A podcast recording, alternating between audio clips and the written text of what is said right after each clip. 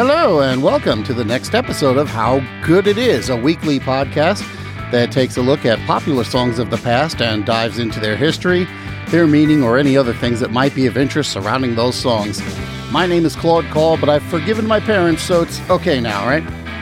If you want to get in touch with me, probably the best way is to find me on Twitter at How Good It Is Pod, or you can leave a comment on the website, howgooditis.com, where you can find some additional trivia, some follow ups, and other stuff that I found interesting. And don't forget to check out and follow the show's Facebook page, which is where the action is. It is over at facebook.com slash, ow, how good it is pod.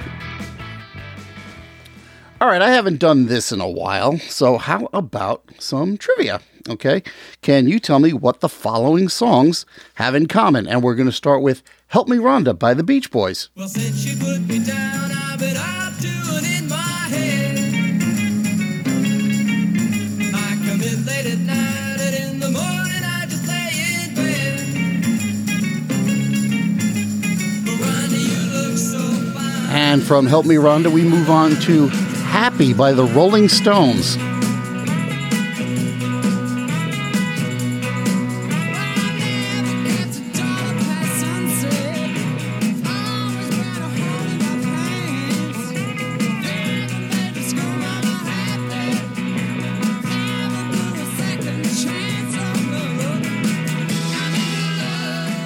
Next up on our list is December 1963 by the Four Seasons. What a night. Late December back in 63.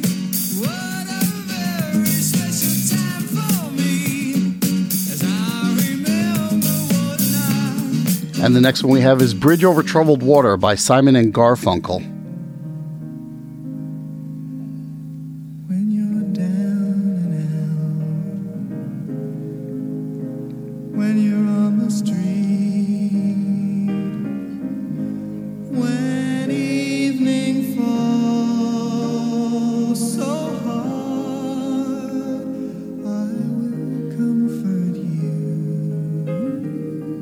Finally, we have Take It to the Limit by the Eagles.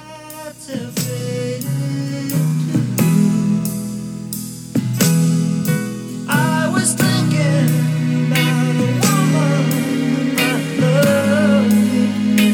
I never knew. Okay, so what do those songs have in common? You need one more? Okay. How about this one from the Beatles with a little help from my friends?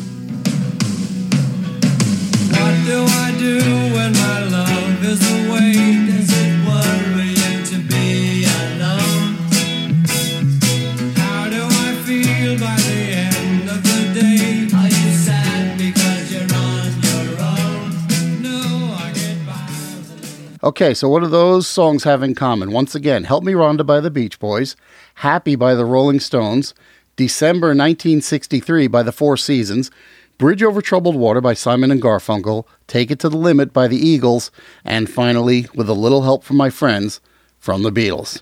Okay, we'll do the answer for that at the end of the show. So this week I was going to share some more cover songs with you, but I'm pushing that back to next time because some sad news came in early this week when we got the word that Edwin Hawkins has died at the age of 74 of pancreatic cancer. This came as a little bit of a surprise to me, I guess because I somehow thought he was older than that. For some reason it didn't occur to me that the person responsible for the song Oh Happy Day was in his mid 20s at the time.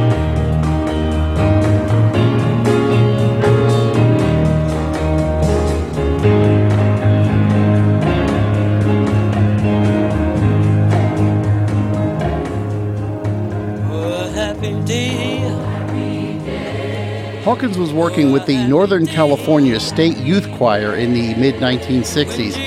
And in 1967, they decided they'd like to do a fundraiser to finance a trip for a gospel competition, so they hit on the idea of making a record album they could sell locally. They never expected to press more than about 500 copies of this album. The album was called Let Us Go Into the House of the Lord, and according to an interview Hawkins did with the Modesto Bee about 10 years ago, it was recorded on a little two track machine that he had gotten from a friend. Now remember, the recording standard at that time was eight tracks, which compared to today is still practically nothing, but two versus eight, that's a big difference back in 1967. The recording was done at the Ephesian Church of God in Christ in Berkeley. Now, it gets credit for keeping the instruments, which are just a piano, a set of drums, and a bass, kind of muted. But the fact is, what we have here is a gospel garage band.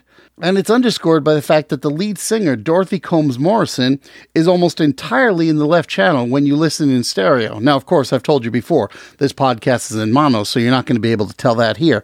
But listen to a stereo recording, and suddenly you realize Dorothy Morrison is all the way over on the left side. And listen again, remember what I said two tracks recorded basically with no idea that they were going to release this as a national single. So so listen again to the overall quality of that of that sound at the beginning of the record.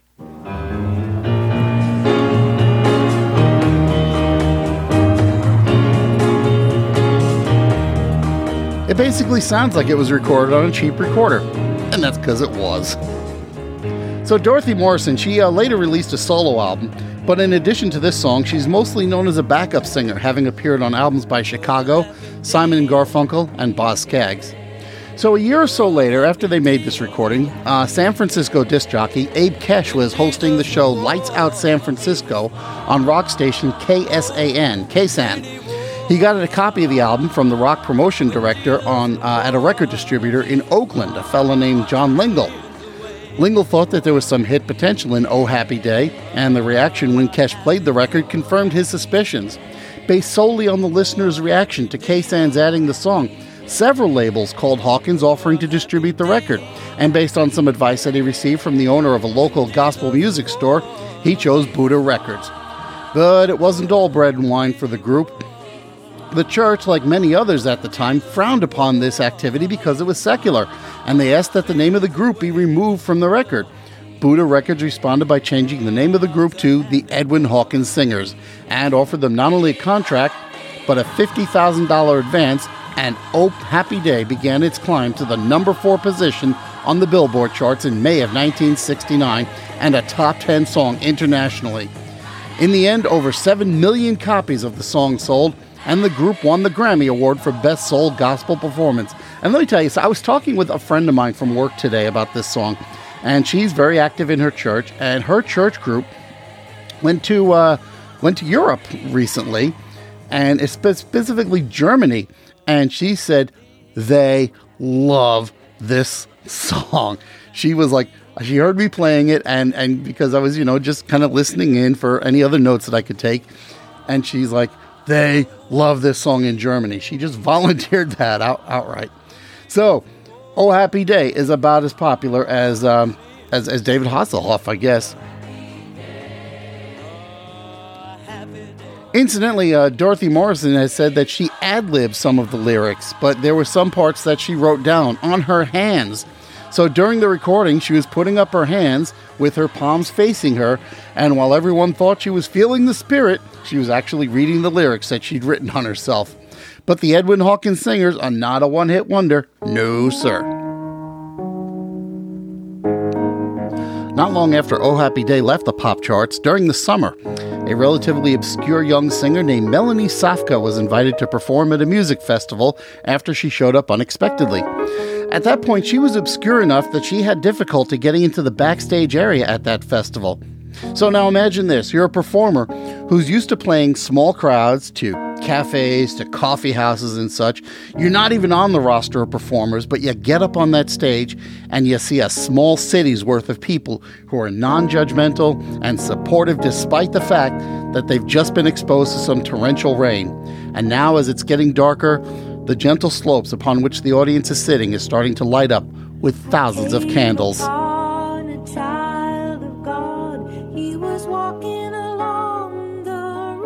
Well, Melanie was so moved by her experience at Woodstock that she immediately began composing.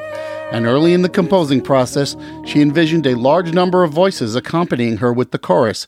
She actually took the song to the congregation where the Edwin Hawkins singers played and played it for their benefit, and they decided that its content was sufficiently spiritual for them, so they agreed to perform on her recording.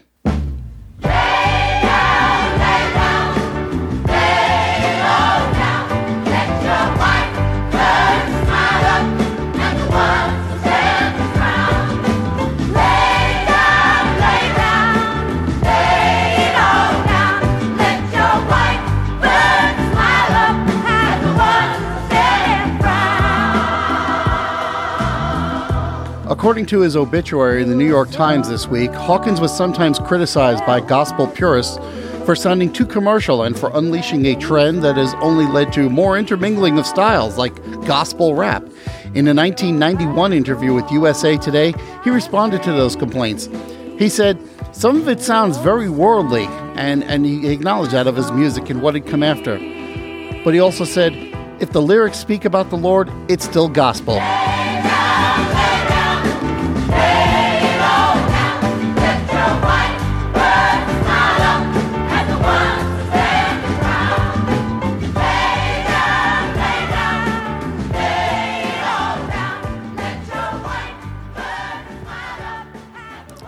Rest in peace, Edwin Hawkins.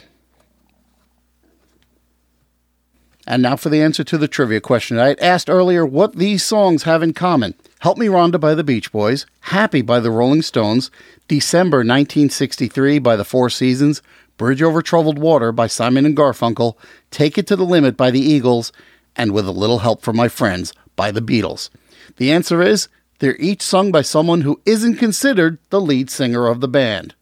Help Me Rhonda is sung by Al Jardine rather than Mike Love or Brian Wilson. Since you put me down, I've been up to in my head. I come in late at night, and in the morning I just lay in bed. Miranda, you look so fine. Happy has Keith Richards singing lead instead of Mick Jagger.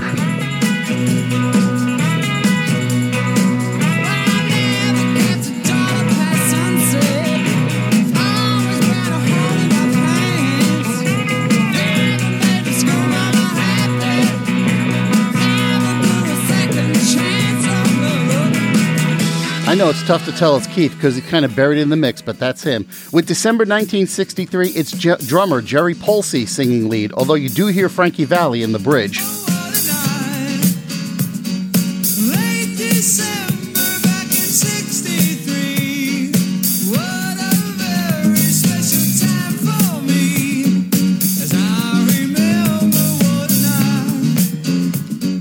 Bridge Over Troubled Water is almost entirely Art Garfunkel until the last verse.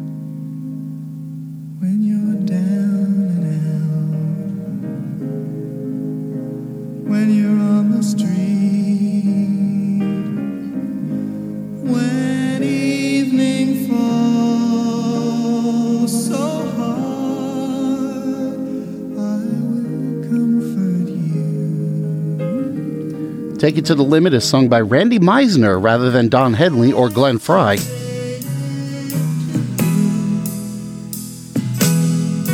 I was thinking about a woman I loved. I never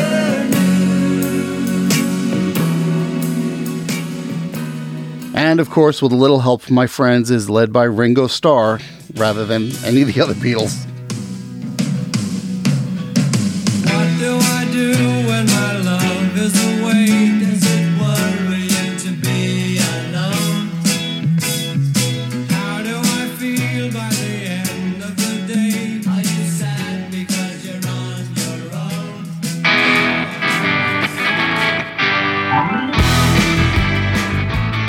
It for this edition of How Good It Is. If you want to get in touch with me, you can email me at howgoodpodcast at gmail.com or you can follow me on Twitter at howgooditispod. You can also check out and follow the show's Facebook page at facebook.com slash howgooditispod or you can check out the show's website, howgooditis.com, where I throw in a few extra bits for you.